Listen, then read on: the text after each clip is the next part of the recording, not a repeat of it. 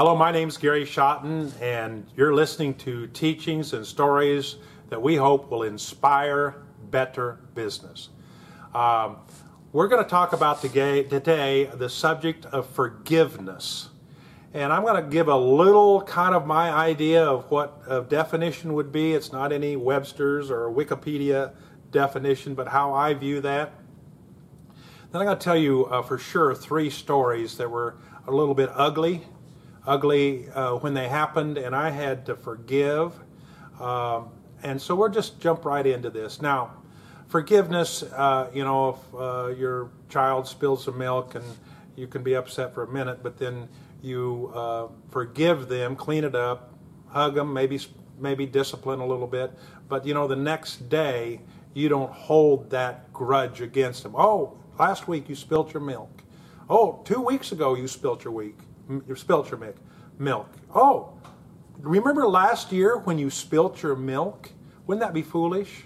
Because you forgave them even though they made a mistake. Well, you know, some people uh, do things in our business lives, in our careers, and they affect us personally.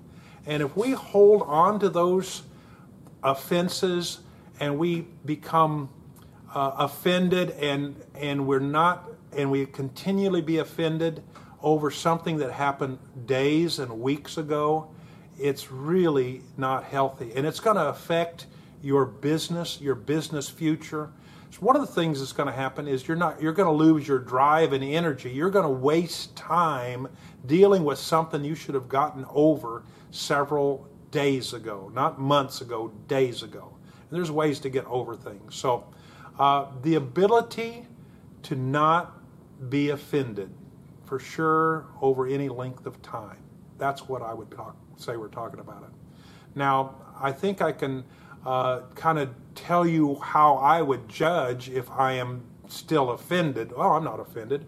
Well, if I lose any sleep over it in the middle of the night, if I'm wrestling about it, thinking about it, for sure, a little signal to me is if I wake up in the morning, the first thing on my mind in the morning is something that somebody did to me, somebody uh, offended me, then I, ha- I, I have not forgiven them. And uh, maybe there's other ways, but that's simple ways to me. Another thing that I could judge if I'm in the presence of that person and I've been offended for whatever reason, maybe rightfully so, they did something wrong to you. You'll hear my stories. But if you're uncomfortable, avoiding them, won't meet with them, you're, you're, you're still offended, you haven't forgiven them. Well, here goes the stories. Uh, this is back when I had a moving and storage business. I was uh, working hard at keeping the bills paid and hiring people. It was a tight margin uh, business. We're moving furniture. Somebody moves from house A to house B, new location, and we would have our workers go in and pick up the furniture and move it to the new location. And I had a right hand person uh, that was wanted to be the leader, the manager, and I was going off to develop a, a, new book of business. In my case, it was mini storages. So I'm focusing on expanding and going into mini storages. He will run the existing business. But unbeknownst to me, he had made some bad personal deals, wasn't to do with our business, his own personal things, and he had lost a lot of money, and he decided the best thing to do was to move out of town. Well, the problem was he didn't tell me. He embezzled $15,000 from me, went down to the bank without me knowing it, cashed it. Now he has $15,000 in his hand. He hires my employees, since we're in the moving business, illegally moves him across state lines to his new house in another state. Guess what? When I found out about it on Monday morning, I was ticked. I was mad, and I was had no uh, intention of ever forgiving him for that because that hurt. It hurt because I thought we were friends. It hurt because not only he left, but also his wife, which was working for us also, which means more two thirds of my management team. It was him, his wife, and me. So two thirds of my management team is gone, unbeknown. This was not cool. I'll keep it short, But over time, about a year later, I heard from him and he asked me if I would forgive him. So I told him this story. I said, You know, it took me about six weeks till I got over the bulk of it. And I realized all it was hurting was me. So, yeah, I have forgiven you, but I have no reason to restore you to any level of friendship, uh, particularly immediately. And, you know, I have no really intention of developing a friendship, but the only way we would be friends is over time you proved yourself to be changed. You wouldn't do that again. Never seen him again. Let me tell you story number two.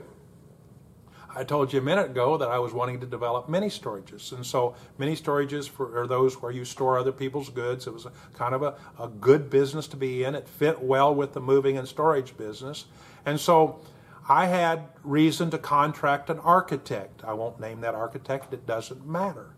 And they had tons of knowledge, and I didn't have hardly any knowledge. So I was resting in their knowledge to guide me through this process and create the architecture so that the engineer could, could, could design it, the engineer could design it, and then we could put it out for bid and we could build these mini storages. Well, what I didn't realize is that he over designed, he didn't have a good target, and he ran up the cost on the mini storage by making it too fancy. But what I didn't realize either that in the contract he wrote some wording that where I'll call it the small print. The small print says, I'm thinking for his services I owe him $10,000, but the way the small print said, I owed him $40,000.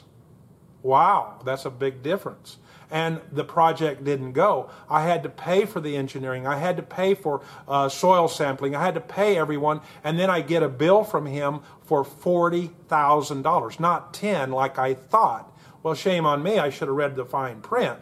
But I now he takes me to court. He sues me. It's in the newspaper. This person against Gary is being sued for $40,000. Guess what? I wasn't happy. I didn't get very excited, and it took me a while to forgive him. But once again, I was not sleeping well. I was worrying about it. I was thinking about it. First thing I woke up in the morning and I said, You know, the only thing this is doing is hurting me. I've got to forgive him. And to this day, I've seen him many times, several times. We have some kind of a friendship. I'll walk up, shake hands, and be friends with him, but not intimate, close friends.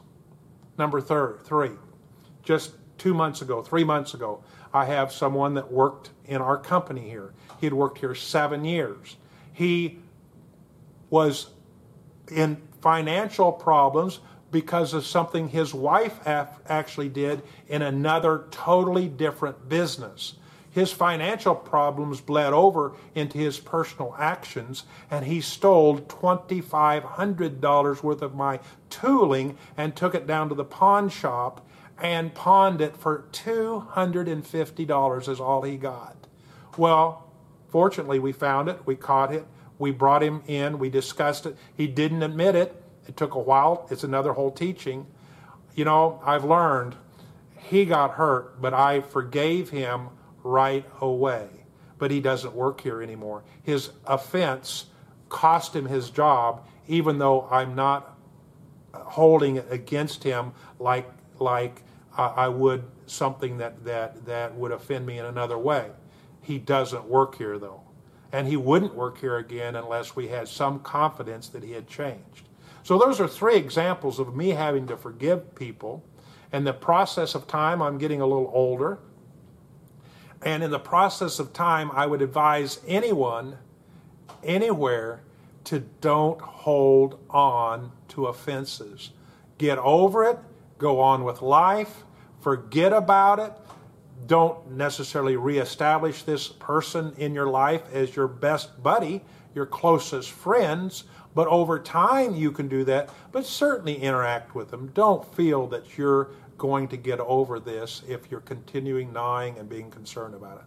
And like I said to begin with, one of the big reasons is you are spending mental effort, mental energy. You're wasting part of your life every day you're wasting minutes and hours because this is gnawing on you, it's not worth it. It's like you paid once for the lesson and now you're paying it over and over again. It's over. Forget about it. Go on.